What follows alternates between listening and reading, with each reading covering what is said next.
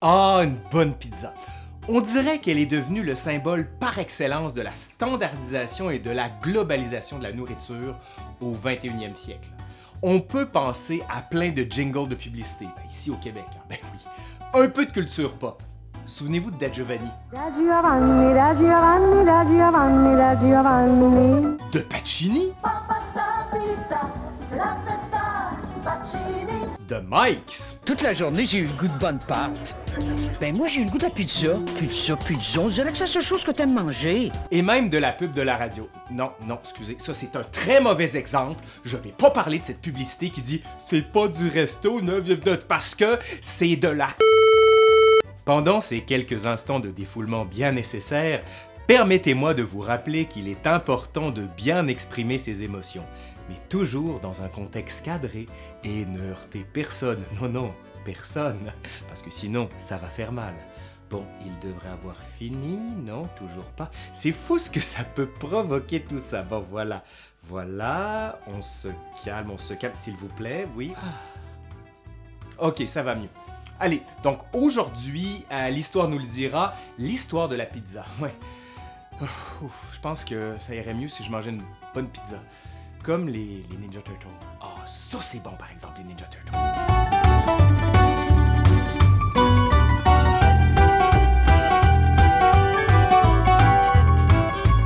On peut manger de la pizza pratiquement n'importe où. Italienne au départ, puis italo-américaine, elle a su conquérir le monde pour s'intégrer à la culture du fast-food avec des déclinaisons moins heureuses, hein, comme la fameuse pizza hawaïenne. Ouais, je sais qu'il y en a beaucoup qui aiment ça parmi vous, là, mais vous êtes juste pas bien. Il y a aussi la pizza avec la croûte fourrée de fromage. hein. Pas sûr hein, non plus celle-là. Entre les intégristes de la pizza et ceux qui sont prêts à tout mettre dessus, même des frites ou du foie gras, la pizza est et demeure un remarquable exemple de mondialisation gastronomique. Mais pour savoir comment tout ça s'est déroulé, il faut revenir en arrière. hein. Je ne sais pas si vous avez compris, mais c'est comme le concept de la chaîne. Mais en décembre 2017, ça c'est pas très en arrière, l'UNESCO introduit dans son grand registre du patrimoine immatériel de l'humanité l'art du pizzaiolo napolitain. Sauf que la pizza, est-ce qu'elle est vraiment italienne? Le terme pizza serait apparu en 997. Il viendrait d'un terme allemand biseau qui veut dire morceau de pain. Et pour d'autres encore, ça vient du pita, qui signifie une espèce de galette. Là. Mais tout ça, bien sûr, est contesté, parce qu'on s'engueule toujours sur l'origine des plats. Souvenez-vous de la poutine. Mais attention, avant le mot la chose, parce qu'en effet, quand on regarde le menu de l'Égypte, de la Grèce et de la Rome antique, on retrouve des plats dont la composition et la cuisson s'apparentent à notre pizza. Au 16e siècle, les traces les plus évidentes commencent pendant à apparaître. Le mot pizza est présent dans le dialecte napolitain au 16e siècle, mais désignait une pâte nue, simplement badigeonnée de matière grasse. Mais attention, la pizza se décline déjà sur différents goûts. Pour l'élite, elle doit être sucrée. Tandis que pour le peuple, ben oui, hein, elle est salée. Donc, nous mangeons de la pizza du peuple. Peuple de tous les pays, unissez-vous autour de la pizza. Ça, ça ferait un bon slogan politique. Je suis sûr que tout le monde serait d'accord. Sauf la gang qui aime la pizza hawaïenne. Vous êtes juste pas bien. En Italie, il y avait alors une pâte à pain recouverte de saindoux puis de fromage et d'herbes. On l'appelle alors la pizza bianca. Mais il manque quand même l'élément clé de ce qui constitue aujourd'hui la pizza, la tomate.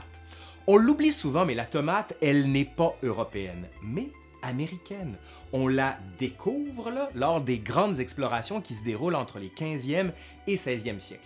D'abord en Espagne, elle arrive au Portugal, en France et bien sûr, à terme, en Italie, où on lui donne le doux nom de pomodoro, la pomme d'or. À ne pas confondre avec la femme d'or, hein, Jerry, La tomate va bientôt venir s'étendre délicatement sur la pâte pour le plus grand plaisir des Napolitains. Voici venu le règne de la pizza rossa. Mais plus concrètement, comment tout ça commence? Ben, on est à Naples, en Italie, au 18e siècle. Souvent, le peuple arrive difficilement à se trouver à manger. On va donc s'adapter magnifiquement au manque de vivres en mélangeant des ingrédients communs pour créer de nouveaux plats. Bref, on prend ce qu'on connaît, on le mélange, puis on appelle ça de la pizza. Attendez, c'est pas tout à fait ça. Au début du 18e siècle, on parle de la première pizza marinara, une sorte de galette cuite sur laquelle on dépose un coulis de tomates. La pizza se consomme dans la rue, non loin de là où on travaille. On raconte même que les pêcheurs affamés emportaient des pizzas comme petit déjeuner, d'où le terme marinara, en italien pour marin. Naissent les premières dynasties de pizzaioli. En 1790 est fondée la pizzeria Pietro e Basta Così, dont la tradition après deux siècles a été suivie par l'antique Pizzeria Brandi. J'ai pas peur l'accent, hein? Non? Non. Bon, ok, j'arrête. Au 19e siècle, elle va demeurer un élément typique de la culture populaire. On en mange la semaine, mais on va trouver bientôt de nouveaux adeptes, notamment ceux qui viennent faire des pèlerinages religieux à Naples ou encore des touristes qui cherchent des traces de l'art et de la culture italienne et romaine. On va trouver que c'est tellement typique, la pizza. À cette époque, tout est déjà en place. Le four à bois, le comptoir de marbre où la pizza est travaillée, l'étagère exposant les ingrédients qui servent à composer les différents types de pizza, les tables où les clients dégustent, le comptoir extérieur où les pizzas sont vendues aux passants. Tout est déjà là. Mais la pizza allait bientôt connaître ses heures de gloire. À la fin du 19e siècle, vers 1870, le roi Umberto Ier et la reine Marguerite de Savoie, Margherita en italien, se déplacent à Naples afin de rallier les Napolitains récalcitrants à l'unité italienne. C'est ce qu'on appelle à l'époque le Risorgimento, pendant lequel on tente d'unir les territoires morcelés qui forment ou qui vont former l'Italie. La reine Margherita veut alors goûter à une pizza. On lui en a déjà tellement parlé. Elle en veut une. On lui apporte donc une pizza aux couleurs du drapeau italien. Basilic pour le vert, mozzarella pour le blanc et tomate pour le rouge. Elle est séduite. Et la pizza est baptisée Pizza Margherita et en son honneur par le pizzaiolo Raffaele Esposito. La pizza va ensuite suivre les routes des immigrés italiens qui arrivent massivement en Amérique à la fin du 19e siècle. Elle était alors vendue dans les rues des quartiers italiens, dans des villes comme Philadelphie, Chicago et bien sûr le haut lieu de la culture italo-américaine, New York. D'abord nourriture de rue, elle se sédentarise dans les années 1940 et bien sûr va s'adapter au goût des Américains. Et c'est ainsi par exemple que la pizza napolitaine se transforme en Chicago Style Pizza, où il y a une garniture abondante et épaisse répartie en plusieurs couches. La pizza est ensuite disponible dans les cafés et les épiceries, mais elle reste uniquement cantonnée dans les quartiers italiens. Jusqu'à la Seconde Guerre mondiale, et là ça va changer. À cette époque, les soldats revenant d'Italie ont goûté à ce plat-là et se disent Mon Dieu, mais qu'est-ce que c'est que ça? J'en veux Et à leur retour au pays, ils se rendent compte Ben, il y en a déjà, faut juste aller la chercher. Et voilà comment la pizza sort des quartiers italiens pour aller partout en ville. On assiste peu à peu à la pizzafication du monde tous les grands quartiers touristiques des villes possèdent plusieurs pizzerias. Sans doute que tout ça est lié à l'américanisation de la pizza, qui va en faire un produit d'exportation.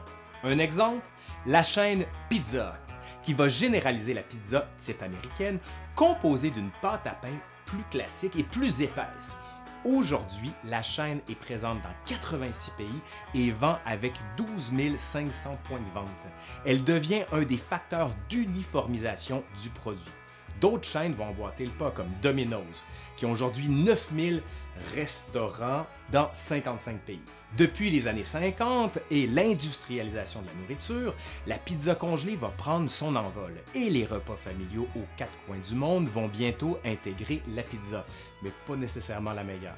Bon, bon, c'est pas tout ça, mais moi ça m'a donné faim. Ouf, j'ai pas envie de conclure. J'ai juste envie de manger une pizza. Qu'est-ce que je fais? Ben, je veux manger une pizza. Ben, faites donc de même. Puis dites-moi c'est quoi la meilleure selon vous et dans quelle ville. Parce que là, j'ai vraiment envie besoin de manger une pizza. Je suis plus capable. Bye. Je m'en vais chercher une pizza. Puis vraiment, là, je veux vos commentaires, mais plus surtout les meilleurs restos. OK? Ben, Laurent Turcot qui va manger une pizza.